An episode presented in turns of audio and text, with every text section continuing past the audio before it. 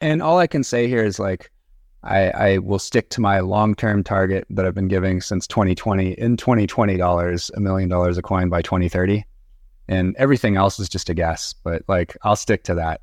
And I don't know what that's going to be in uh, in nominal terms by then. It'll be at least it'll have to be at least 1.3 or 1.4, accounting for inflation over the course of the decade. But yes, in 2020 dollars, my 2030 prediction is a million dollars a coin or sat cent parity. Hi, everyone. Welcome to Unchained, your no hype resource for all things crypto. I'm your host, Laura Shin, author of The Cryptopians. I started covering crypto eight years ago, and as the senior editor at Forbes, was the first mainstream media reporter to cover cryptocurrency full time. This is the December 19th, 2023 episode of Unchained. Hey, Unchained listeners. As you know, it's hard keeping up with the fast paced world of crypto, so we've got just the thing for you.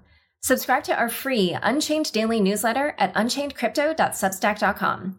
You'll get the latest crypto news and original articles from our reporters, as well as summaries of other happenings and bullet points, plus our meme of the day, all curated and written by our amazing team.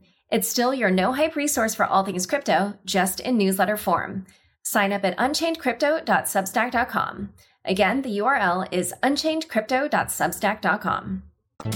This episode is brought to you by Uniswap. You may know Uniswap is one of the largest decentralized protocols, but it's so much more. From Uniswap Labs' self custodied wallet to zero gas swaps with Uniswap X, Uniswap is building protocols for seamless swapping across DeFi. Visit app.uniswap.org to get started. Arbitrum's leading layer 2 scaling solutions can provide you with lightning fast transactions at a fraction of the cost all while ensuring security rooted on Ethereum. Arbitrum's newest edition, Orbit, enables you to build your own tailor made Layer 3. Visit arbitrum.io today. Streamline your DeFi with Vaultcraft, the ultimate on chain toolkit for deploying custom automated DeFi products on any EVM chain. Join Vaultcraft's referral program, unite with the community, and supercharge your crypto. Details on vaultcraft.io. Hey, all, a quick clarification before we dive into today's episode. On Friday, James Seyffart and I discussed how the cash creation and redemption model for Bitcoin ETFs could affect the Grayscale Bitcoin Trust. You'll have to listen to the full episode for an explanation on those terms. The reason we were discussing this is that multiple issuers have now revised their applications to say that they will follow a cash creation and redemption model rather than an in kind model. This likely reflects an SEC preference for that structure. Then James said that if GBTC does convert to an ETF and follows a cash create and redemption model, for US federal income tax purposes, GBTC might be treated like a mutual fund. If so, that would create a taxable event at the time of conversion for all the investors. Grayscale, however, published a blog post on Friday saying that it takes the position that GBTC would be taxed as a grantor trust, if the IRS agrees, that would mean, quote, cash redemptions by grantor trusts are taxable events for the redeeming shareholder only. They are not taxable events for the ETF itself or for non redeeming shareholders. And now onto the show. Today's guest is Cory Klippsten, founder and CEO of Swan Bitcoin. Welcome, Cory. Hi, Laura. Thank you for having me on. Excited to chat. Bitcoin seems to be a big winner in 2023, with the price starting at below 17K and it's now trading above 40K. And I'm sure Swan Bitcoin, which offers Bitcoin financial services, has been a big beneficiary of that price increase. So tell us about Swan. What does the company do? Yeah, well, first off, it certainly has been an exciting year and uh, definitely uh, a welcome bit of sunshine after all the crypto collapses of 2022. So nice for all of us to be wearing smiles and uh, and seeing a bright orange future, as we often talk about in the Bitcoin space. But yeah, thanks for thanks for the layup uh, for your audience that doesn't know anything about Swan. We are a uh, Bitcoin only, Bitcoin centric financial services and technology company, and we started with uh, brokerage, so a very simple retail app that lets people buy Bitcoin either spot or set up savings plans, and then from there I think because we had an educational content media go to market plan from the very beginning, that lets you have a lot of conversations with a lot of people. And then you also have a channel through which you can add additional services and products into a large uh, audience that that you sort of own your own audience. And so we've expanded tremendously uh, since launching in March of 2020. So we're not quite, boy, we're not quite four years old, and we, you know, probably sell 12 different things. We have the Swan Vault, which is a multi sig. We have Swan Private Client Services for global high net worth individuals and small and medium sized businesses. Uh, we have Swan Advisor for the wealth channel here in the United States. Uh, we have Swan Institutional, which does big deals in the nine figures uh, with institutions and miners, and these are credit and debt deals. Uh, we will have raised and deployed a little over 400 million through that unit um, just in 2023 by the end of the year. Um, have another deal closing uh, here in the next couple of weeks. And yeah, we're just you know, looking to expand into Brazil, most likely, possibly get to Europe next year as well on the retail side, looking at Australia as well. So, kind of the first three uh, extra US retail markets for us. And again, still serving uh, private clients globally already. I think we have clients in 75 or 80 countries. And uh, just from a revenue standpoint, right now we're doing about 135 top line run rate revenue and have a pretty clear path to getting over 200 uh, before the end of Q1. Wow. Yeah. I mean, for, um, you know, for a company that, as you pointed out, is relatively young, that's quite the story. Um, but you personally also have a, a, very interesting story in crypto. So tell us, you know, about your journey and then how it is that you eventually came to launch Swan. Yeah, sure. So I'll, I'll start at the very beginning because I always have a strong affinity for journalists, having been a trained journalist myself. Uh, I went to Mizzou for undergrad after growing up in uh, SF in Seattle, and I have a broadcast degree. And I was a really crappy local NBC TV news reporter uh, 25 years ago. Uh, luckily, moved over to the business side. I went to work for Microsoft and then uh, Morgan Stanley. Got a University of Chicago MBA 20 years ago. Uh, next year, I can't believe I'm going to a 20 year grad school reunion next year. That's embarrassing. By the way, I love how you throw in the like, luckily you left journalism bit. well, because I was bad at it. That's all. Uh, okay. yeah, okay. No, this is why I have a strong affinity for journalists. And, you know, it, it really is important to me. And I think people that follow Swan know how strictly I try to adhere to journalistic standards, even when I tweet. So if I ah. have the goods, I state it. Uh, and if I don't, I'm asking questions. And I'm very, very careful about that. And I make sure that everything that goes in our publications and out through our media, uh, it's to the best of my ability, basically run it uh, according to, you know, AP style and journalistic standards and the whole thing. So um, it. it is actually very important to me. Uh, so yeah, B school. Then I went to uh, McKinsey and then private equity consulting. Ended up consulting for about seven years post B school, and it wasn't until uh, the global financial crisis in uh, 2008, 2009 that I realized kind of how uh, shaky the ground was underneath the whole economy. Like we certainly saw that the the dot com era that that was shaky, and that kind of made me flee tech a little bit and go to you know B school and consulting and and thinking that that was solid, and then you realize, oh wait, it, it it's all sand all the way down. Uh, and anyway, that that just made me really want to get into early stage tech because then I figured you could at least control your own destiny a little bit more. You know, if you're diversified across a bunch of different companies and you're operating, at least it's your own mistakes that you can live with, and you can kind of control your own destiny. And I had a lot of friends that had been in uh, early stage tech in the late 90s, early 2000s that had stuck it out and you know rode it all the way down with the dot com bust, and then rode it back up and we're having big exits in the late aughts and retiring and buying helicopters and things. And so I kind of knew that I could come in, uh, at least network wise, at a level that was probably uh, helpful to getting my career off the ground. And uh, went to Google specifically for, I, I just called it Internet Business School and being able to network with VCs and founders from a google.com email address was really easy. So that was 2011 to 2013. Got married, transferred from the Chicago Google office out to the Los Angeles office, started taking Surf Air when that was cheap, and then downgraded to the uh, the Southwest bus. And I would often go up to uh, San Jose and SFO like three times a week and still come back and sleep at home. So I would just do day trips, constantly going up, networking, setting up meetings. And um, I left Google to get into startups full time in summer of 2013, so about 10 and a half years ago.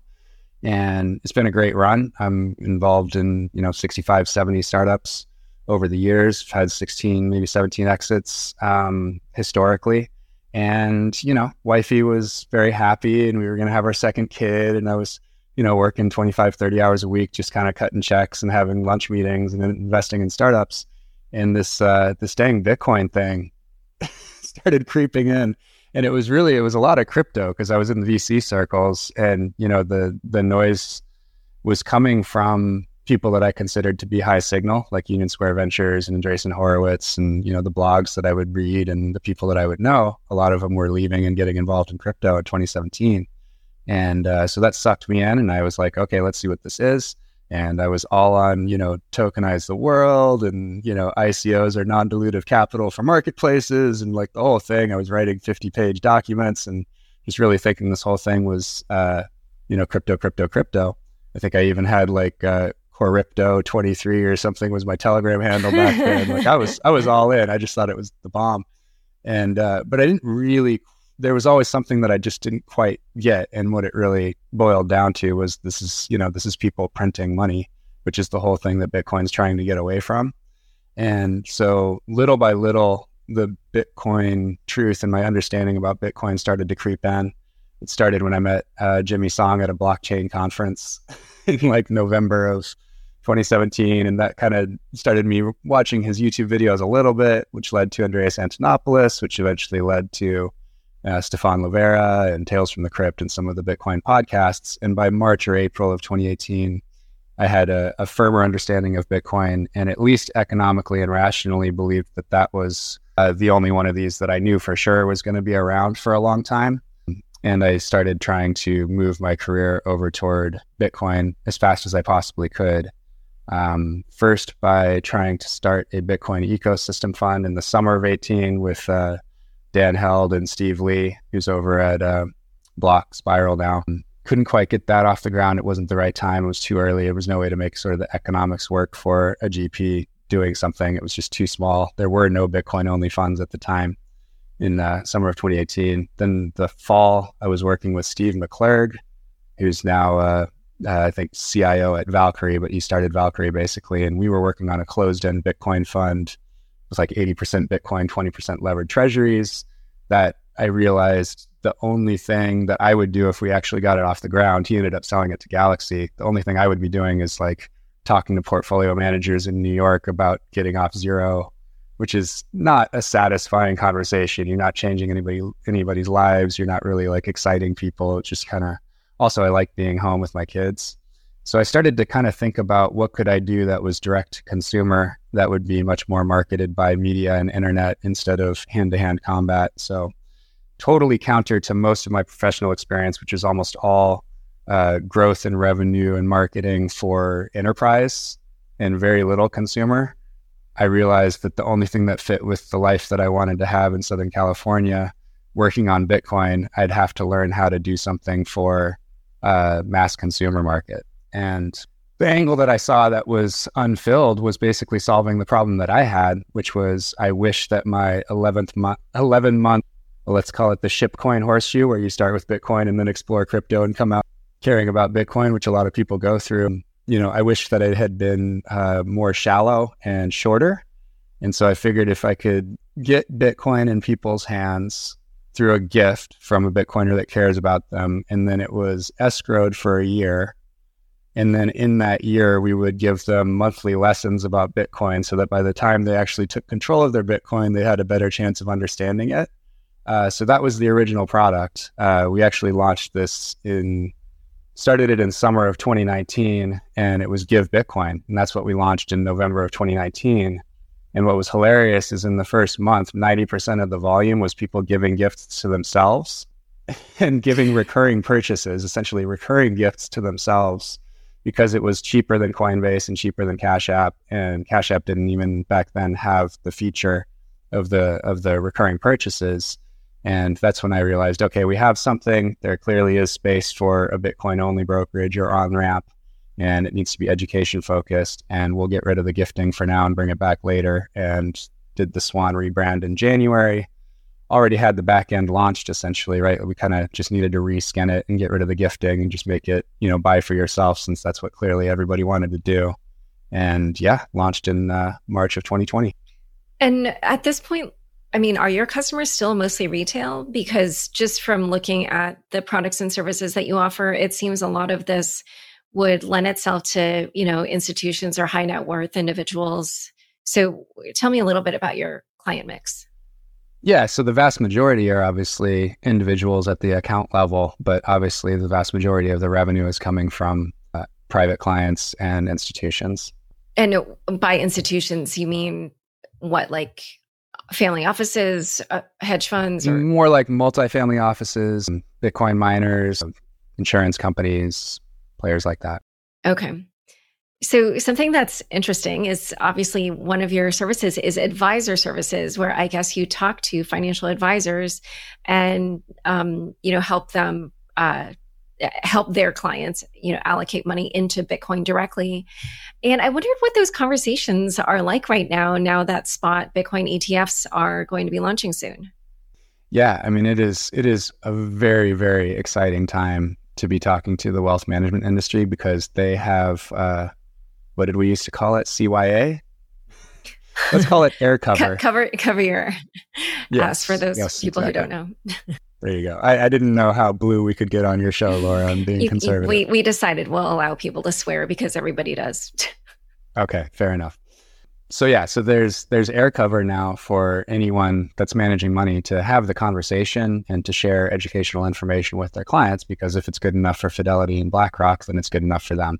And I think that is the big dramatic change that we're staring into as an industry right now is, you know, the top of funnel for people getting into Bitcoin for the last 6 years has been noisy crypto. And you have to wade through all of that. And, you know, luckily if you're if you're lucky find that Bitcoin signal in the noise. And now that's being replaced with the top of funnel being hundreds of millions of dollars of advertising and marketing messages spent and sent by the largest, most credible, most trusted financial ser- services firms on the planet talking about Bitcoin and extolling the virtues of Bitcoin. So it's uh, a much easier top of funnel, obviously, to be able to talk about Bitcoin. And then the pitch for companies, I mean, first of all, they're they're frenemies. Like I, I'm glad they're talking about Bitcoin and we're helping and we're doing internal trainings for some of the biggest companies in the world. And a lot of the experts that they're looking to are full time employees of Swan. It's kind of what we're known for. Uh, so we're doing a lot to help them. And, you know, I've been doing internal presentations for BlackRock employees for three years. So I think we sell real Bitcoin and you only pay for it once, and they sell paper Bitcoin that you have to pay for every year. So I think that alone, as you as you get deeper down the rabbit hole and maybe value self sovereignty a little bit, or just want a better economic deal on your purchases, then you're going to prefer real Bitcoin uh, over ETFs. And this is supported by the data because if you just look at our retail division over the last four years, uh, 50% of customers withdraw to self custody, but it's 83% of the Bitcoin. So oh. if you buy more, you're more likely to take self custody. So I think people will dabble in their interactive brokers or their Schwab account and pick up one of these ETFs. But if they get turned on to listening to Lyn Alden or reading her stuff, or they go down the, you know, Robert Breedlove rabbit hole and listen to the Saylor series or something like that, you know, they're going to start to value real Bitcoin and they're certainly going to understand that they shouldn't be paying uh, a fee every month. I'm sorry, yeah, every month or every year to the ETF holder. So, um, from the advisor perspective, though, are you having conversations around whether or not they recommend that their clients buy Bitcoin with Swan Bitcoin and, and you know custody it there versus when they're deciding to actually recommend that they instead purchase a Bitcoin ETF? Like, are they kind of giving you insight into how they're thinking about that decision? Well, almost by definition, anyone that was early enough to sign up with us, so the 36 or 38 or however many uh, RAs that we have on our platform, if they've been in for the last couple of years, it's be- it's because they understand Bitcoin and they were kind of already orange pilled. So they're not now turning around and saying, "Oh, let's go the ETF route." They they're uh-huh. kind of sold on Bitcoin and already understand it. I think what will be really interesting again is this dynamic of welcoming RAs and FAs that used to be anti Bitcoin. You know, like I, will think of like the um, Alliance Bernstein and their alternative investments group, which you know I went to. I went to one of their conferences. I was invited by one of their senior guys, probably in 2018, and the guy that ran the group was just talking about what a fad it was, and it's all going to go to zero, and it's bullshit, and all this stuff. And you know, now it's 2023, and once Larry Fink says it's cool. Now they've completely changed their tune. That guy's gone. They're all crypto, crypto, crypto, Bitcoin, Bitcoin, Bitcoin. And, you know, now you can go and, and work with their various offices around the country and around the world and light them up on the Swan platform. So I think it's, uh, again, they just, they have permission now without risking their careers to talk about Bitcoin to anybody they want to. Well, for your business though, like once the ETFs launch, I do imagine that there will be a little bit of an uphill battle to kind of convert people over to this, um, you know, more sovereign form of owning Bitcoin. Yeah, uh, uh well, I just realized though, if they're if they're custodying with you, maybe not. But yeah, it's just so much easier to convert somebody from a Bitcoin ETF to real Bitcoin than it is from the Ethereum, Cardano, Ripple filter bubble mar- marketing. Right, but but how like what arguments would you use? Because for somebody like that, they're going to think, "Oh, I have this wrapper I'm familiar with. My financial advisor can already handle that. I don't have to worry about it." So, what? How would you try to persuade them? Oh well, so we're already on the platform, right? So if they're encountering it through their financial advisor, it's because they're we're already in their dashboard. So we built all that tech and and we show up on the on the FA's dashboard and they can select us. Okay. Oh, wait. So but you said you have about 30 RIAs right now. So are you saying that any how which which financial advisors have So like 36 of the top 300, something like that have Swan integrated. Oh, got it. So it's it's you you start small and yeah, exactly. And so they can they can choose to put end clients. They, they each have some number of end clients. You know, could be dozens, could be hundreds that are also Swan users. And the FA has uh, either trade and view access or just view access. So they can either advise on their clients or they can control it completely. You can do any of the three. Either both can trade or either of them can trade, but always the client and the advisor can view. And how many um, financial advisors are on each of these platforms that you're integrated with? Uh, I actually don't know the total of the, so the firms I know is about 35, 36, 37, something like that. Uh, I actually don't know how many individual advisors is at each of the firm. And just because you have a firm signed up doesn't mean that all of their advisors are using it. That's for sure. Right. Of course. Well, of course. we usually have a few champions inside that are going around and trying to orange pill their colleagues. Yes. Well, yes. I mean, I, am sure every person in Bitcoin or crypto has that experience in everyday life. Um, yep. So, for your asset management business, I was curious how that works because, uh, you know, typically the word asset management often is about managing a diversified portfolio with you know different investments that have different risk profiles or time horizons. And you know in this case where you're mainly promoting one asset i presume maybe i'm wrong yeah. um, i wondered if you like focus more on trading or if there's like some combining with bitcoin exposed equity or how does that work? Yeah absolutely. So uh, our first strategy that we've launched and funded is uh, the fund is called time chain alpha and it's basically a 1x long bitcoin that rotates to cash uh, when when our signals expect a downturn. So you basically uh, avoid drawdowns, and we've you know the guy that runs it uh, has 20 years of experience doing this.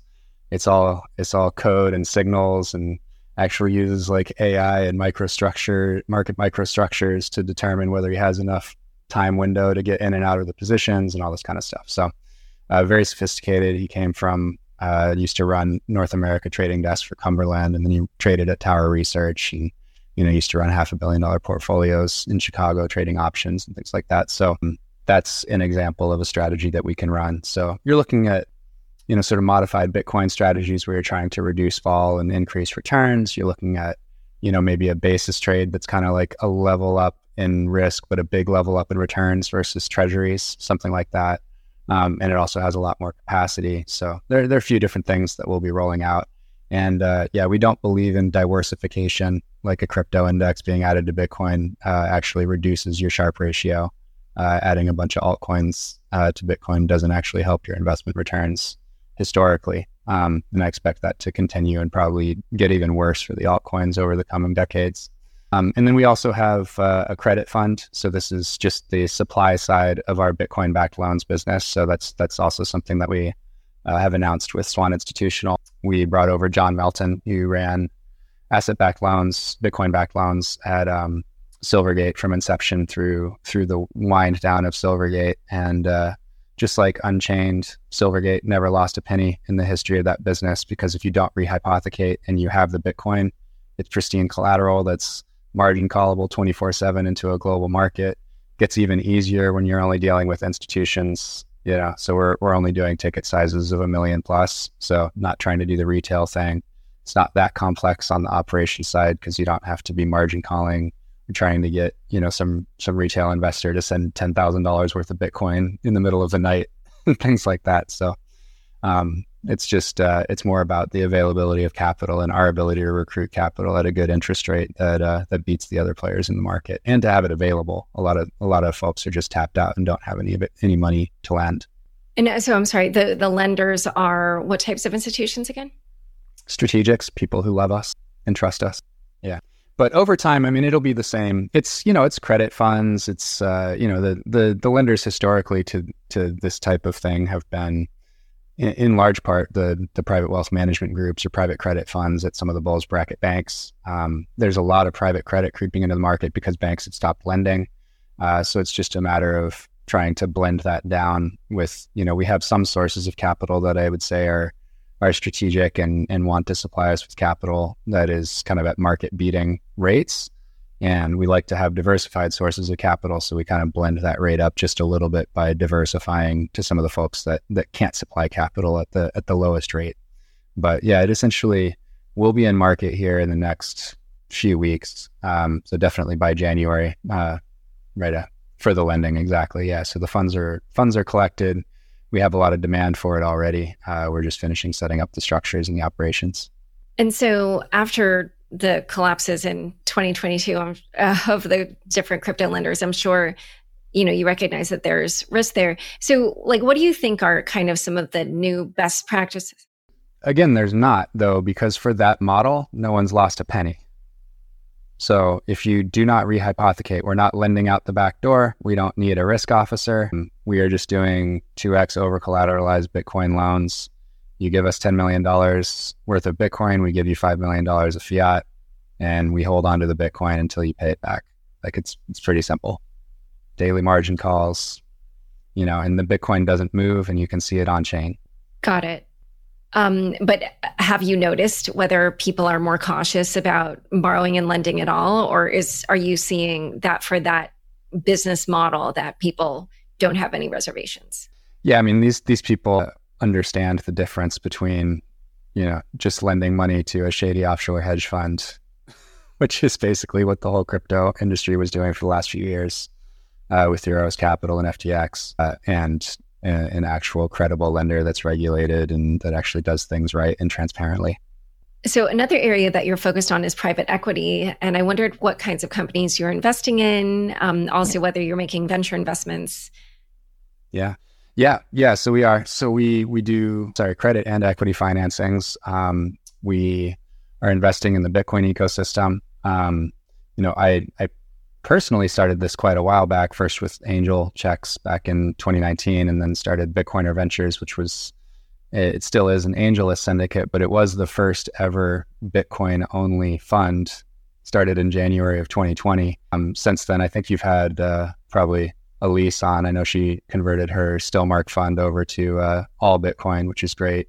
Uh, Fulgur used to do a lot of other crypto things and became Bitcoin only. And then later we had uh, Chris Calicott and TVP, uh, the Trammell Venture Partners, started. And now there's got to be, boy, between Ego Death and 1031, I mean, Lightning Ventures, there's probably 25 to 30 credible check writing, Bitcoin only ecosystem funds, which is amazing.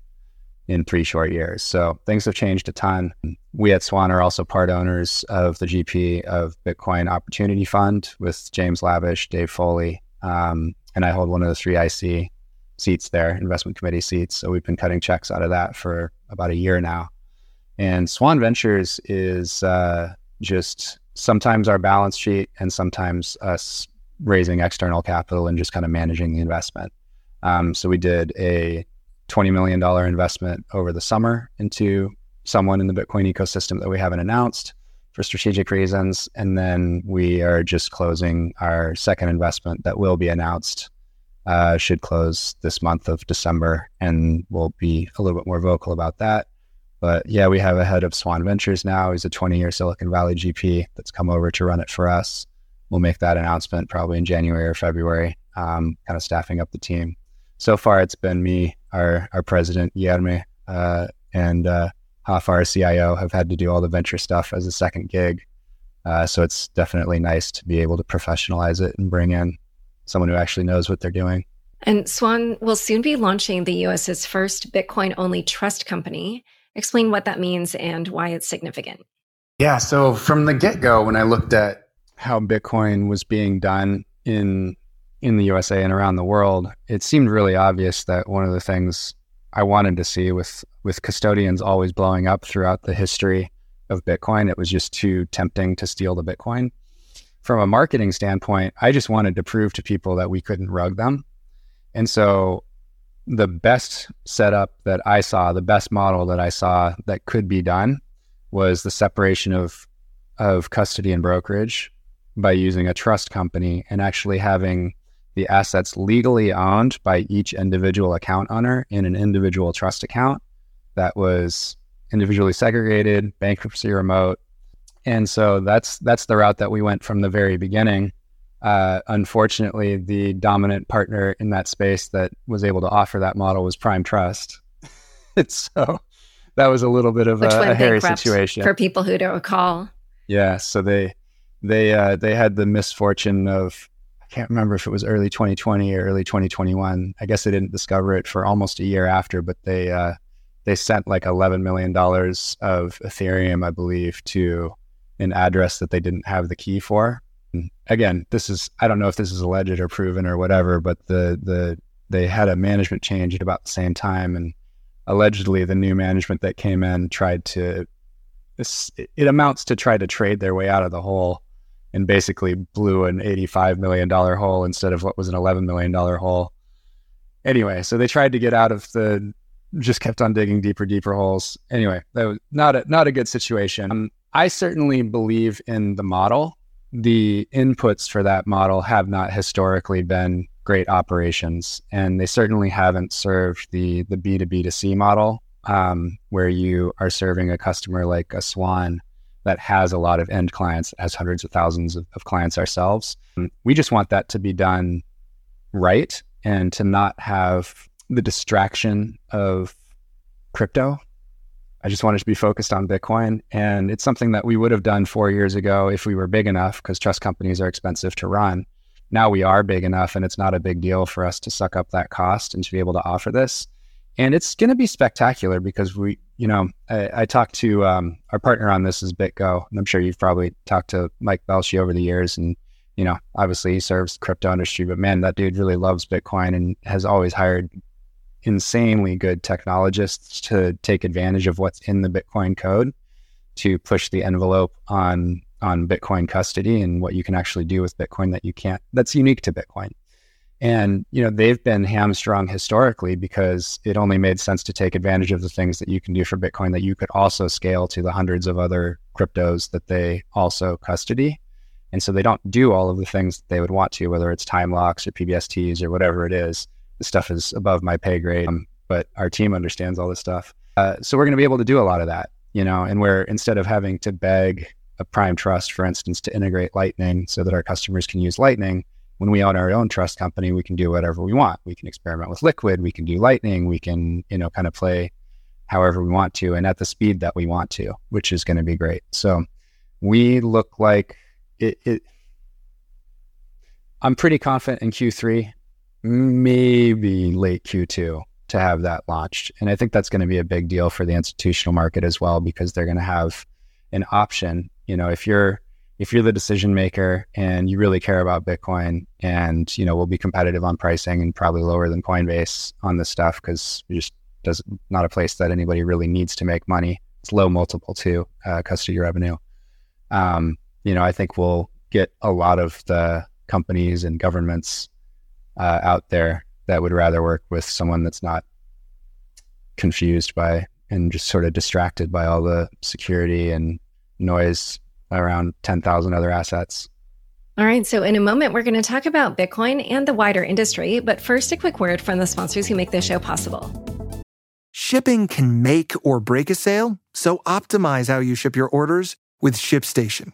They make it easy to automate and manage orders no matter how big your business grows. And they might even be able to help reduce shipping and warehouse costs. So optimize and keep up your momentum for growth with ShipStation. Sign up for your free 60-day trial now at shipstation.com and use the code POD. That's shipstation.com with the code POD. Uniswap X is the newest product from Uniswap Labs. Uniswap X aggregates liquidity from on-chain and off-chain sources to give you market-leading rates. But it doesn't stop there. Uniswap X offers MEV protection, keeping your swaps safe from front running and sandwich attacks. And the best part is Uniswap X costs zero gas. That means you don't pay any gas on swaps with Uniswap X.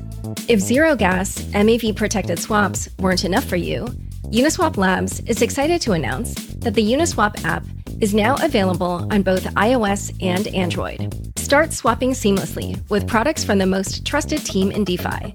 Visit app.uniswap.org to get started. DeFi just got way easier with Vaultcraft, a blockchain infrastructure for building, deploying, and monetizing non-custodial yield strategies in a few clicks. Forget spending months of R&D, capital, and human resources when you can now instantly launch your crypto fund with Vaultcraft on any EVM chain. From wallets and institutional service providers to anon DeFi degens, Vaultcraft supercharges your crypto assets by enabling instant cross chain yield strategies that you can deploy in one minute. Now, anyone can supercharge their crypto portfolios with custom tailored DeFi strategies.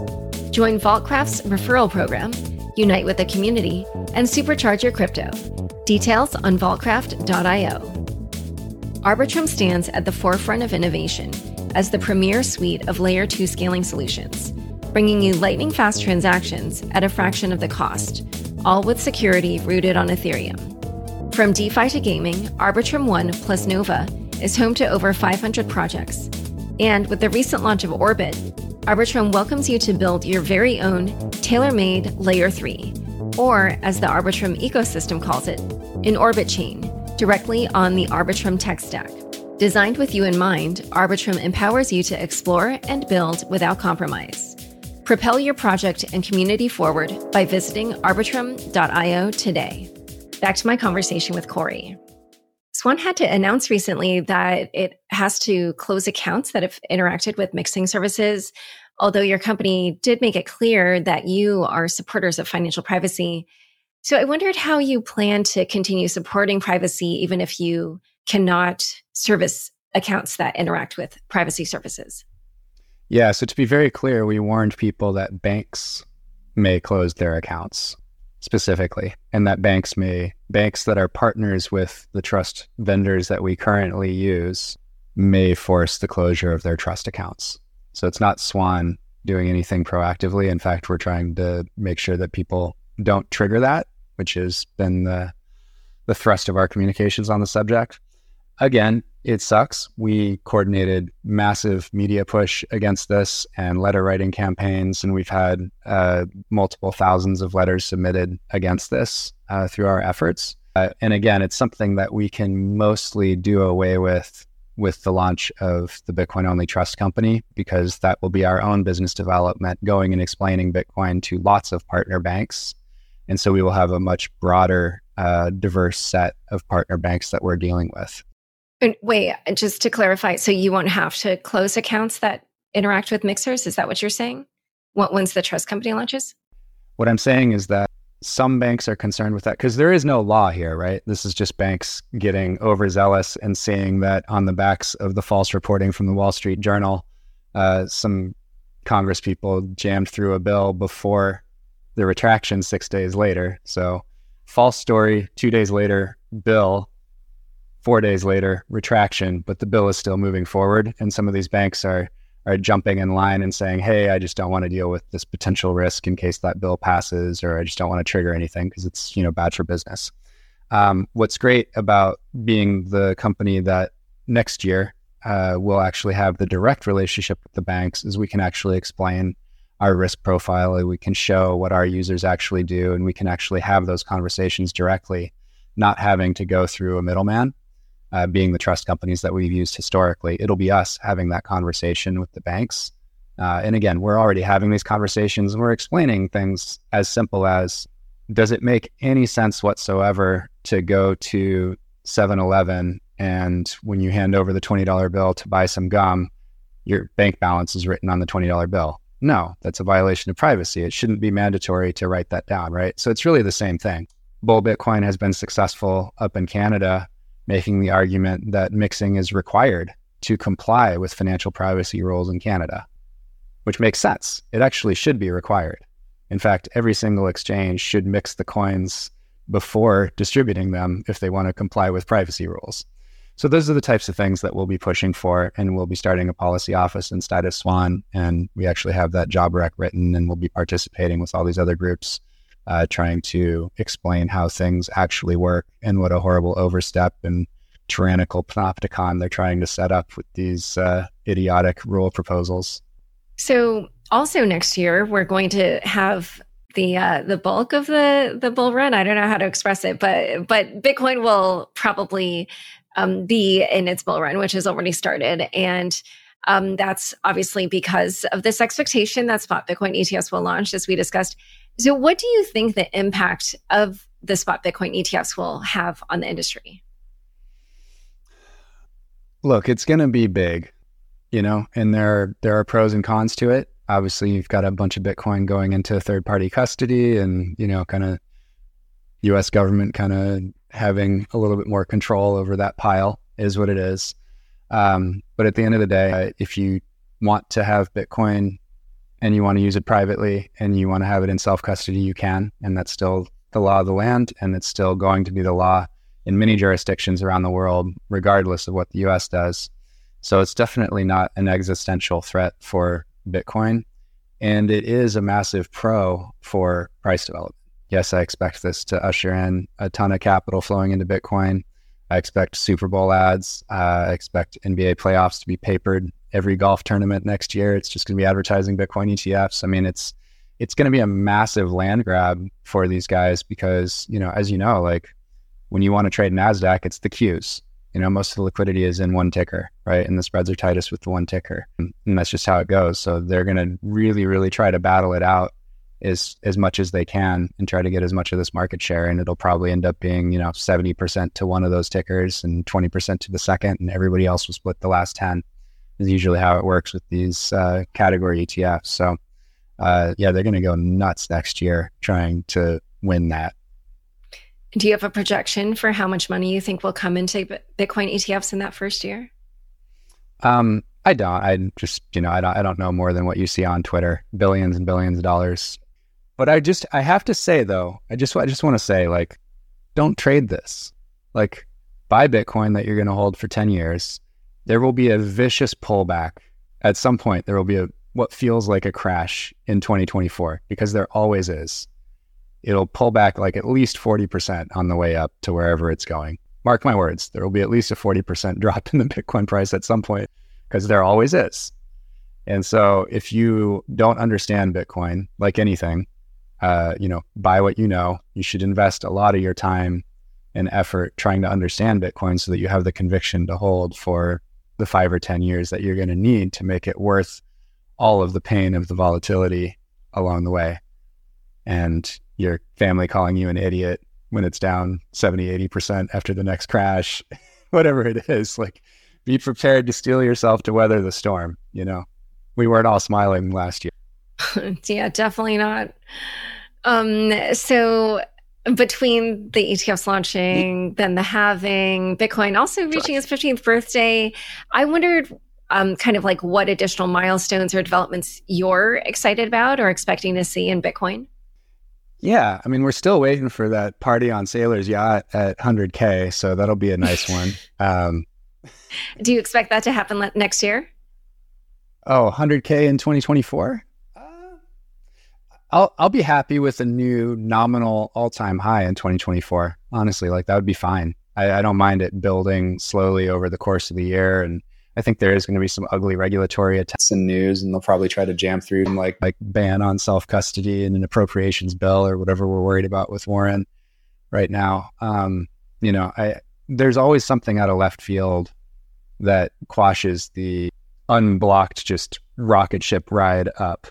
It never just quite happens that way. There's always something that, that pops up. So there will be something that pops up. I don't know what it is. Mm. But yeah, I, I think uh, it's certainly possible that we see an earlier bull market if you sort of look at the four year cycles, you know, reaching some kind of high in 24 would be super early.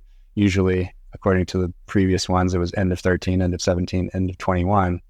So we'd be looking at like end of 25 does feel like it's off to uh, an early start, and it does feel like maybe that means it'll burn out early. You know, there's certainly a lot of folks, myself included, that think, you know, based on the data, the the real high in the last cycle was actually April of 21, and that the second one was just a a leverage fake pump, mostly for Solana holders to try to get to get out of their bags. So they had to drive Bitcoin up falsely there was just there was just no retail interest basically after after May of 21 that was all institutional. It was all leverage and it was all just the the Ponzi's last gasp essentially that drove the uh, the November 21 69k high.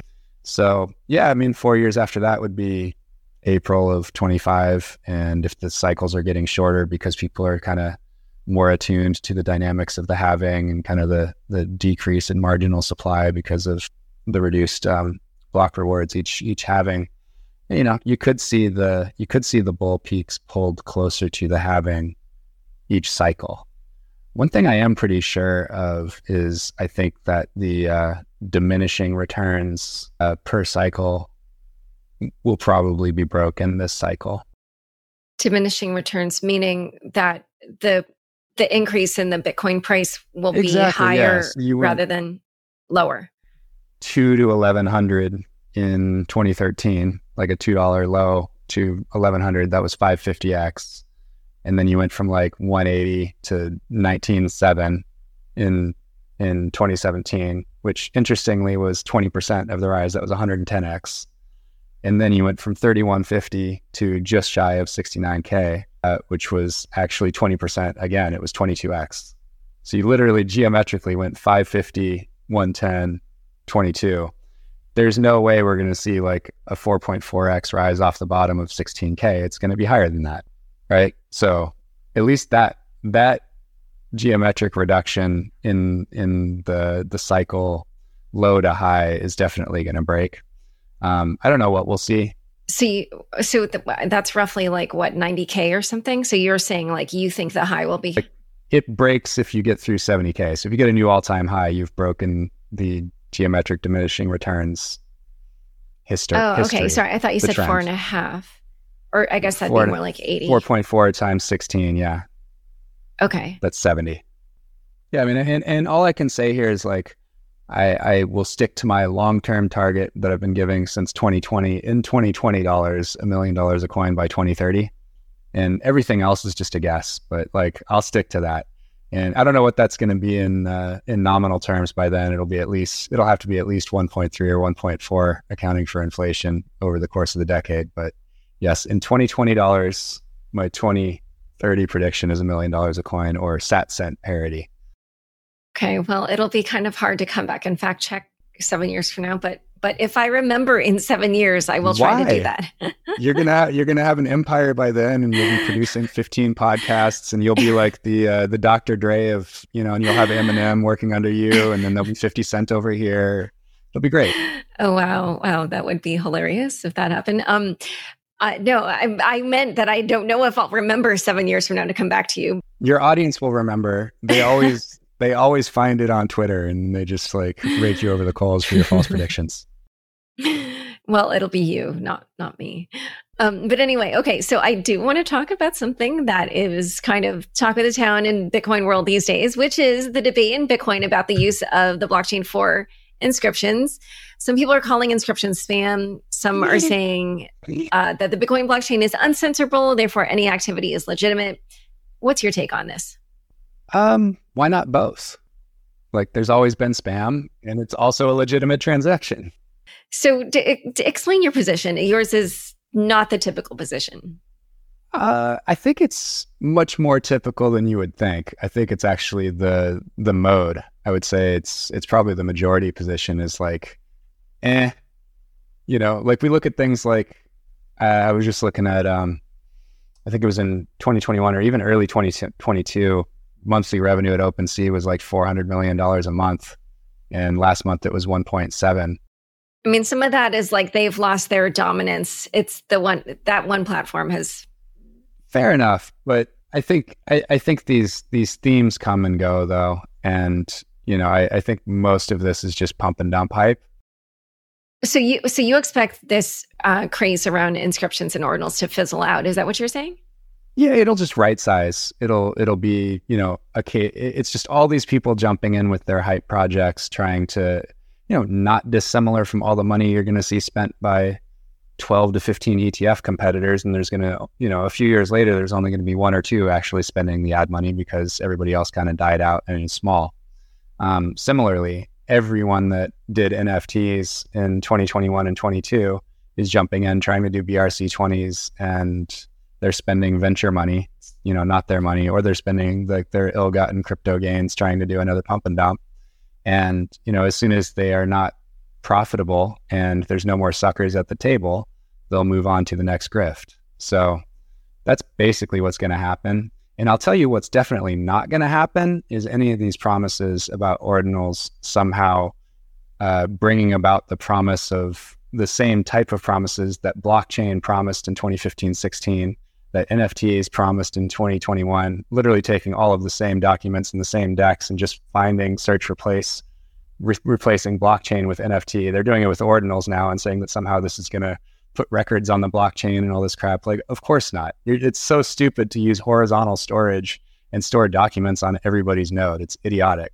And so what you'll see is rational heads prevail and they won't try to do that. And that was ludicrous to begin with and you'll basically see things that actually do scale like OpenTimestamps uh, and basically keeping the keeping the documents offline but at least being able to prove that they weren't altered since the time of the timestamp.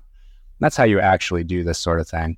Uh, and you don't need tokens and you don't need ordinals nfts or blockchains other than bitcoin. Would you say that the workaround to enable inscriptions is an exploit and that it's something that should be you know like patched? No but again, Bitcoin changes sometimes, and sometimes you know what I what I think should be done isn't what ends up happening, and that's okay. And I don't understand it as deeply as the people that really really care about this thing.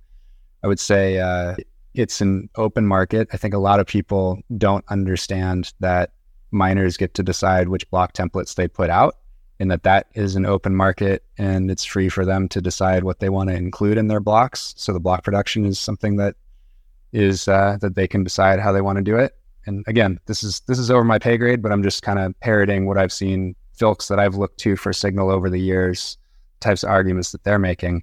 But you know, at the end of the day, uh, this was something that was enabled or made made way easier. I mean, two orders of magnitude easier. Uh, being able to get more than 80 bytes into into the code uh, was made made possible by Taproot, it was not foreseen. It was not intended. It was something that people who were behind Taproot did not realize that this would be able to be done. It was a discovery that that Casey made.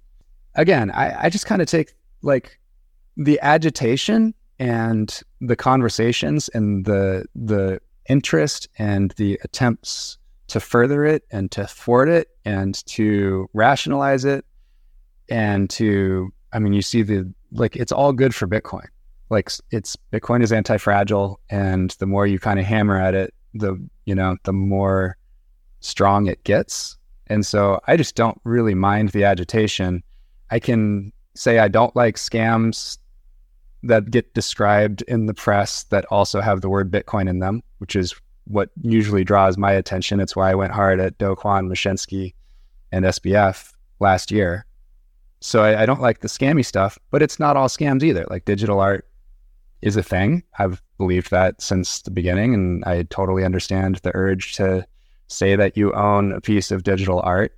It's the extra promises and marketing claims and the the moon boys that make 99.9% of it super scammy but the category itself innocently presented and accurately presented like yeah that's a thing it is. I get it. Well uh, one other thing that i want to ask about was um, as i'm sure you're aware before ordinals came on the scene some people in bitcoin were concerned about the security of the bitcoin blockchain because if activity was going to move to layer two and fees kind of remained where they were and the block reward you know would decrease as it's programmed to do um, if the price didn't increase quickly enough, then the fiat value that miners would earn would would drop significantly, and that could put the security of the Bitcoin blockchain at risk. So, did you share that concern at that time? And then, not at all. That's basically altcoin miners pumping that narrative, trying to do altcoin things on Bitcoin.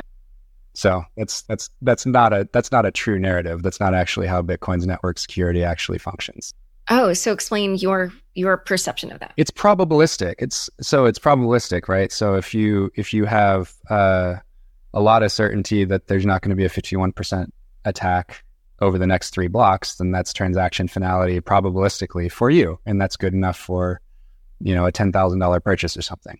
If you're going to pay five hundred million dollars for something, you may not want to actually give over the good or the service finally until you have that in escrow, for instance, and you actually see that thing maybe 10 blocks deep or maybe even, you know, 30 blocks deep, something like that. It's probabilistic. You want to make sure that uh, you match your requirement for how deep it's buried in the blockchain according to how important and sizable the transaction is and what your measures are for um, reducing your risk during the final closing of that transaction.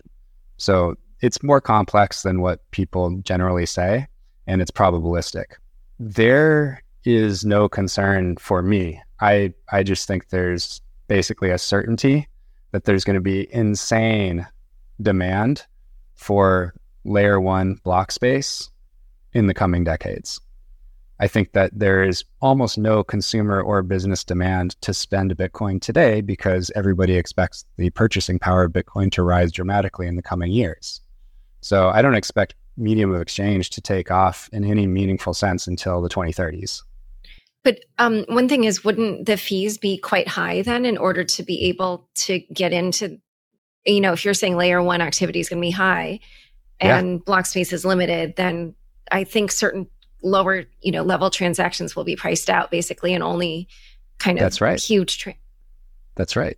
Yeah, this is what these guys, this is what these promoters of the security budget problem always twist themselves into a pretzel because basically every other week they switch from saying fees are too high to fees are too low. Fees are too high, fees are too low. And really they're just trying to figure out some way to market something related to Bitcoin, some kind of pump and dump scam usually. But I, well, maybe you didn't understand what I was saying because what I'm saying is like certain um, transactions below a price point are going to be priced out and only the largest. So you don't view that as a problem. Uh, oh, are you? So you're talking about now? I was talking about like in the future, like when people try to spend Bitcoin much more. That's going to drive. And so what we're doing right now, because they're stressing the network by taking up the you know rising transaction fees, sort of let's call it temporarily and artificially by storing JPEGs on the blockchain.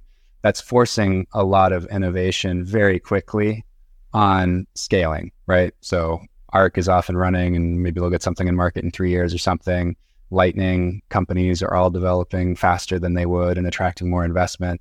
Liquid blocks are nearing being full for the first time ever uh, out of Blockstream. So I think there's there's a lot of innovation going, trying to figure out how to essentially just batch more transactions into a single on-chain transaction to to lower down that cost.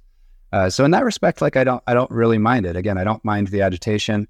I totally understand why some Bitcoin businesses that rely on low transaction costs are annoyed and they're fighting for it. And I get that. It's not really a problem for us, even though we've had free withdrawals forever since inception and we always will, because we have enough volume that we can still do a withdrawal really quickly, even batching 50 or 100 transactions and or withdrawals into a single transaction. So that's how we basically chop that cost up across all the people that are withdrawing over the next hour or two hours or something like that. And that's how we handle it. But, you know, maybe a smaller business that's trying to provide some kind of off ramp and let their consumers do that and they're facing a $24 charge and they have to pass that along and you know somebody was buying a $15 sandwich or something like that's not going to work so i get it. They're they're frustrated and their their model is broken and it sucks for scaling because if you haven't already hit scale you know like some businesses have scale and, and can handle this the crypto exchanges or whoever can afford lightspark or or you know someone like us that's already large enough like we're okay. Uh, lots of people around the world you see you see how frustrated and how unable uh, all of these businesses in developing countries, they're just unable to onboard people onto Bitcoin right now because they they just it's such a bad product when the transaction fees are so high. Like, how do you even rationalize, hey, use this instead of cash or use this instead of whatever? It just muddies the argument and makes it impossible to onboard those people without using a centralized service. So, in that respect, I just think it's going to cause uh, a spike in innovation, which I welcome. And I also think that it will dwindle down and right size itself once the uh, fast money boys have washed out. Huh. Okay. But it, just at one point in there, it did sound like you were saying the future was going to be people interacting with centralized services to access layer one because that's what they're doing right now. That's what. So that's the the worst case scenario is you just take all the rails that we have right now. Michael Saylor talks about it as the last mile and you just sub Bitcoin in for yen, yuan, euro, dollar, right? And it's just Bitcoin and sats instead of those things. And you can just use the same rails you have now. What I think will happen though is that you are you already have seen this explosion in attempts to scale uh, self-sovereign usage of Bitcoin, both from a custody perspective and from a uh, transaction perspective. And I think that will just continue to accelerate. It was going to anyway without the ordinal stress.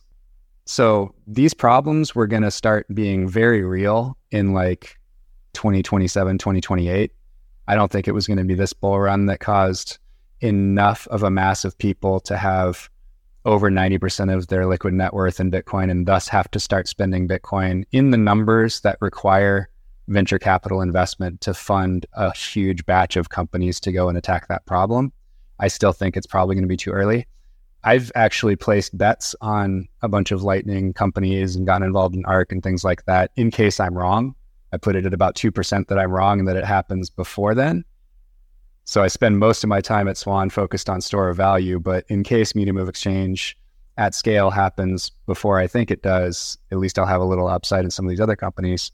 But really, my expectation is that it won't even be, you know, it's not 2024, it's not 2028, it's more like 2032 that enough people have ridden Bitcoin up enough that they demand products and services to be able to spend their Bitcoin at the scale that makes it interesting for venture capital.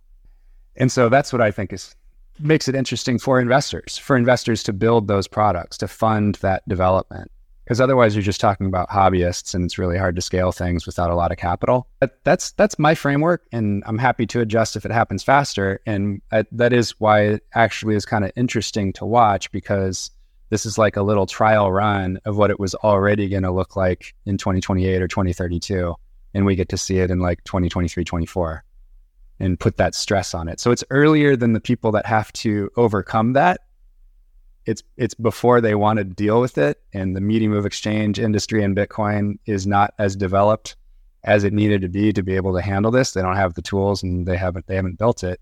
But this is actually pulling capital into them to actually make it happen faster.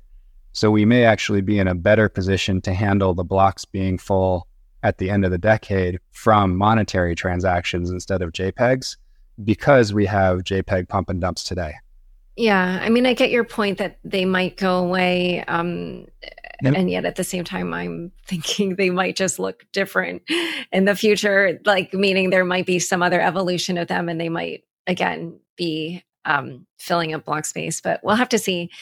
Um, so I have to ask you, of course, because famously you were one of the few people quoted in Ian Allison's article that set off the chain of events that led to FTX's collapse. And your quote in that article was a pretty choice quote. It's fascinating to see that the majority of the net equity in the Alameda business is actually FTX's own centrally controlled and printed out of thin air token. So I'm so curious. At that time, when you were interviewed for that article, did you like what did you think kind of was the state of affairs at Alameda and FTX? Did you expect it to be what it turned out to be, or just what were your thoughts then? I honestly thought it was over when I saw that. I couldn't believe it. I, that that quote that was the only quote in the article, by the way. Everybody else wouldn't put their names on there, so he had to paraphrase them and put it in his own words. Uh, I had no problem being quoted for it, but um, but but what I'm asking is, did you think it was a fraud? Like like un- thinking that the business for them yes. was over is a different yes. thing. Oh, okay. So yeah, talk about that. I, so specifically, I just there's no way that they would have been able to collect the the cap table that they had. I mean, when was their when was their Series C? Wasn't it earlier in 2022? Wait, you're talking about FTX or Alameda? FTX, FTX. But I knew I knew all along because every, everybody that was like in the crypto Bitcoin industry always knew that there was no wall between them. That was completely understood. You know, That's yeah. By the like, way, it was July, tw- or, sorry, January 2022. But anyway. January of 22 was was yeah. So you know that was a 32 billion dollar valuation, and you know right on the heels of another big fundraising uh, the year before. Uh, and so if you if you saw how crappy that side of the business was it would just freak you the F out. It was clearly not these wonderkins just crushing it. They don't own anything other than things that they printed and pumped themselves. Just it was just absolutely mind blowing. But you know, it was weird though, because then like as soon as you see that, you're like, oh, right. Nobody I knew ever believed the kimchi premium bullshit from like 2019.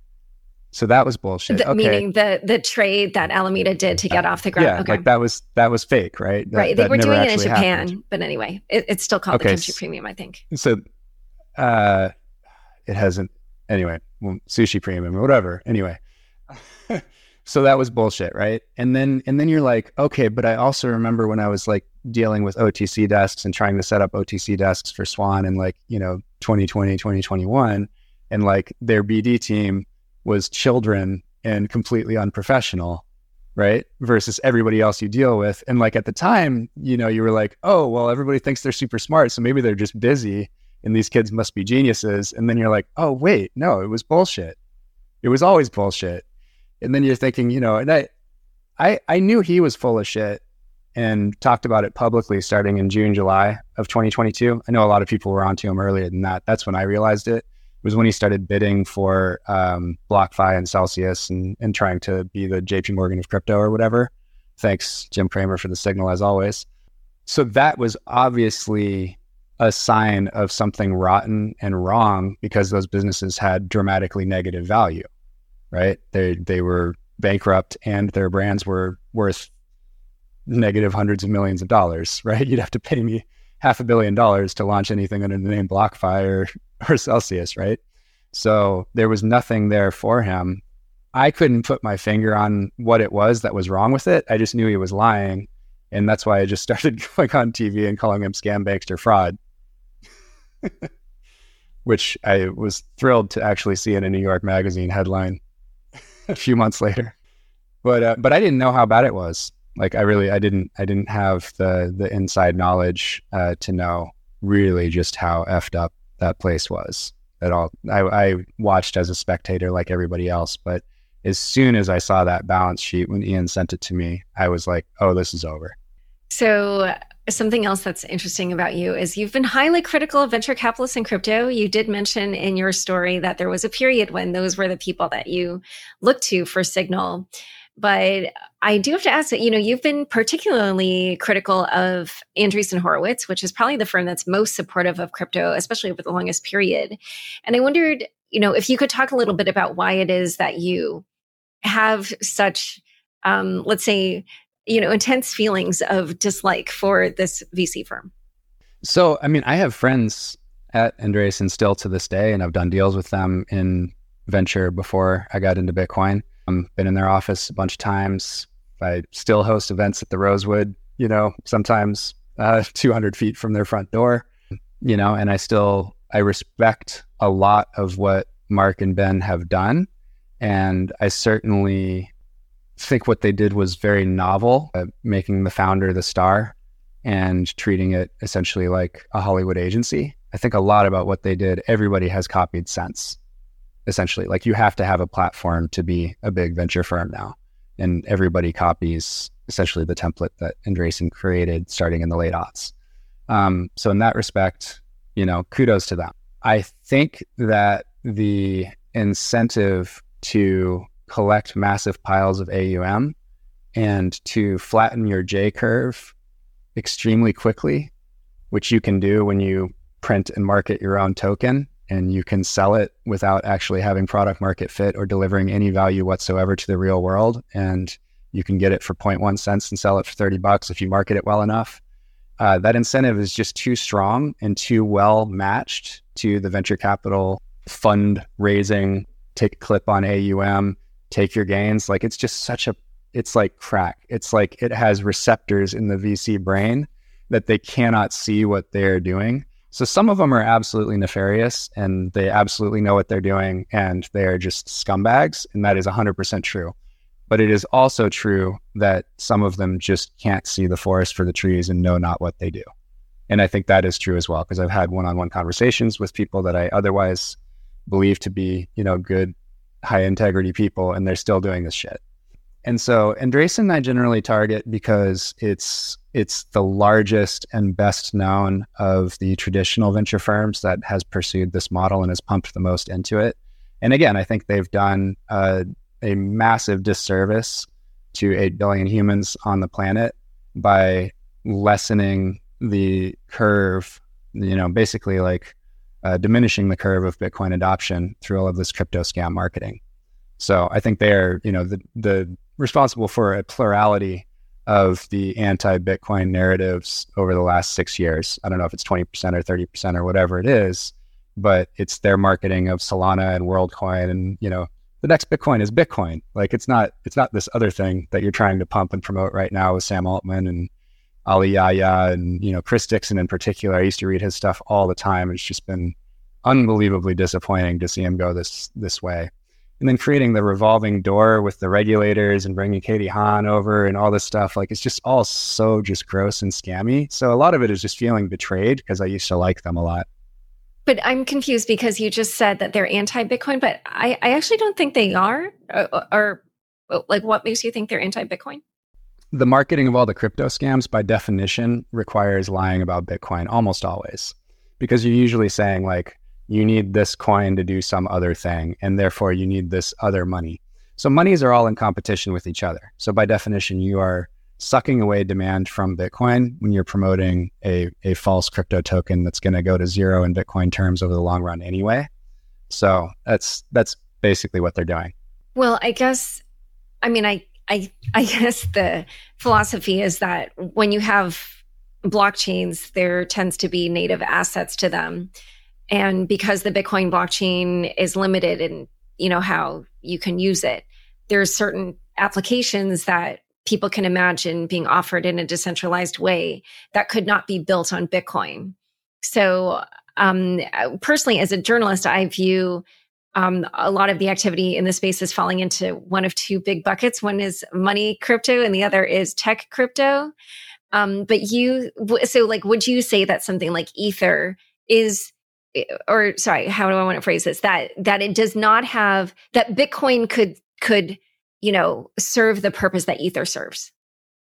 So I think you will just see what's already kind of happening, which is like there are things that actually need real decentralization, and those things will be done on Bitcoin or layers of Bitcoin over time. This thing is going to take 50 to 80 years anyway, right? Like this is not this is not an iPad. This is a technological revolution. For this to be spread across 8 billion people and for everyone to be using Bitcoin and for us to kind of it will change every industry in some way, not just one industry, right? It's not going to just change finance. It changes finance, technology, and you know everything else too. It'll change agriculture and energy in particular. It's it's already starting to change energy a ton, um, balancing grids and accelerating green development, things like that. Um, it's just early, and the the altcoins. There's no reason to have money that holds value for a long time. It's just a Chuck E. Cheese token. If you need to buy some, you buy it, you use it, and then if you get some back, you sell it back and you go and get your prize or your tickets or your money back, right? And and Bitcoin is real money. So I just don't see these things, uh, any of the tokens lasting for the long term. And I see them all dwindling toward zero in Bitcoin terms, as they always have, right? And what about stablecoins? Do you also see them no, asset backed tokens I don't care about, right? That's just that's just it's as good as it's as good as the trusted third party that custodies it and whether you trust them and their regulation regime and uh, you know and and then whatever rails that goes over doesn't really matter. I think best outcome for crypto and blockchain is basically incremental improvements to financial IT. So that's generally what you see if there is some kind of proof of concept that's turned into something lasting with settlement or trade or whatever. It's a permission database it doesn't require the token. It may it may use some of the research on cryptography or consensus or something that one of these altcoin teams has come up with. Because again, if you throw fifty billion dollars and a bunch of smart people out there, they're going to come up with some interesting stuff, right? Like zk rollups looks like at some point it'll be used on Bitcoin, and it came out of Ethereum land, and that's you know that's that's a good effect. It doesn't mean that on balance Ethereum has been good for the world, but it's pretty hard not to have some things in the pro column right? Like wow, something okay. can be something can be 99% negative and 1% positive and you can take that 1% and go use it for other things. So you think Ethereum is 90% negative and 1% positive? No, that was an example. Okay. I said something can be. I said something can be. I, I haven't really thought about like what the balance is. I think it's, you know, I think it's been probably the the root cause of of most of the scamming is most of these ERC20 tokens over the last six years. And again, that's been that noisy top of funnel that has thwarted the pace of Bitcoin adoption over the last six years, and that's going away in January because the the top of funnel is going to be these Bitcoin ETFs to kind of tie this whole conversation together in a bow. Um, I'm really excited to market Bitcoin and teach people about Bitcoin uh, with less competition from the affinity marketing, orange washing, crypto scam well, I have two last quick questions. I know we're well over time, but I did want to ask you Are there any projects that you're looking at that you currently think are perhaps like the next FTX or Terra Luna? I mean, I I don't go around looking for scams unless they talk about Bitcoin. Like I only really became aware of Luna when he started to do the Bitcoin treasury and it was like, this dude's a scammer. Why is he on Bitcoin podcasts? It took about 45 minutes to understand the dynamics of the Ponzi scheme and go public with it on March 24th of 2022. And that's when I started battling them. And then same thing, like the only reason I even became aware of Celsius basically was because it came right out of the Luna scam when I found out that they had sold half a billion dollars of uh, UST over the weekend before the collapse of UST. I was like, oh my God, I thought you guys were like a savings bank. Why are you, why do you have customer assets in the Ponzi scheme? Right? And then Mashinsky went on YouTube and said that Bitcoin maxis like Cory are responsible for Bitcoin, 30% of Bitcoins being lost. And I was like, what is, so he's actually trying to recruit people's Bitcoin into his Ponzi scheme? Like, F that guy.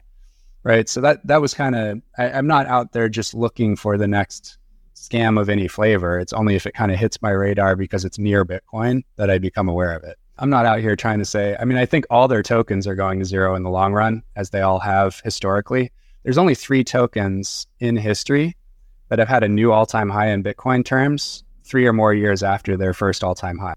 Ripple was higher in 2017 than it was in 2013. Uh, BNB was higher in 21 than it was in 17 because it only got kind of like half a pump. And Doge was higher in uh, in 21 than it was in 17 because Elon was tweeting about it.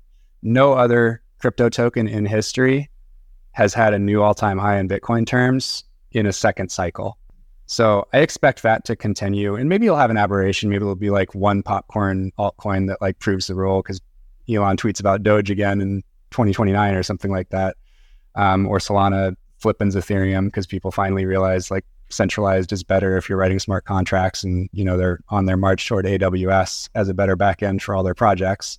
But uh, you know, broadly, it's kind of silly unless you're an insider in the crypto casino where the house takes like a 50% rake instead of a 5% rake in Vegas. It's kind of silly to be in that game. All right, Cory. Well, um, last again, quick question. Try to we're gonna try to do this in like 30 seconds or less. Okay. Swan raised 200, 205 million in 2023. You plan to raise an additional 150 million. Any word on you know how you plan to deploy that money? So the the the 205 that I'm, we mentioned in the Fortune article was uh, for Swan Institutional. So that was money that we actually deployed into other projects.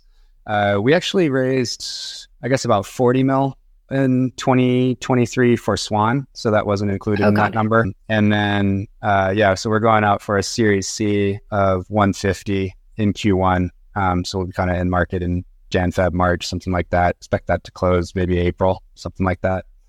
You know, you got to select a, a board member that you're comfortable hanging out with for like seven years. And, you know, we're looking for an institutional investor that runs a big pile of money that also is a Bitcoiner. It might take a minute to find that person. Okay. All right. Well, we'll have to check back and see how it turns out. But yeah, that's um, that's for international expansion. That's for Australia, Europe, Brazil, expansion of it, of services and products and building custody tech and payments tech and all that kind of stuff. Okay. All right. Well, where can people learn more about you and Swan Bitcoin? Uh, we're Swan, S W A N, uh, on Twitter. That's easy. Swan.com, Swan app and, and Apple and Google Play. Uh, I'm Cory Klippsten on Twitter. And uh, what else? If you want to learn about Bitcoin, my favorite book on the subject uh, is Inventing Bitcoin. I think it's the best two hour intro to the subject that's ever been written, which is why I hunted down the author and then found out that he was a CTO and he became my co founder, Yan Pritzker. Um, but he's just a spectacular guy. He did such a good job with that book. I give it to everybody. Um, and we give it away now, which is awesome. So swan.com slash free book would be uh, the number one quick resource that I would recommend um, getting into Bitcoin. Perfect. All right. Well, it's been a pleasure having you on Unchained. Yes, absolutely. My pleasure, Laura. Thank you. Thanks so much for joining us today. To learn more about Cory and Swan, check out the show notes for this episode. Unchained is produced by me, Laura Shin, with help from Kevin Fuchs, Matt Pilchard, Juan Aranovich, Megan Gavis, Nelson Wong, Shashank, and Margaret Correa. Thanks for listening.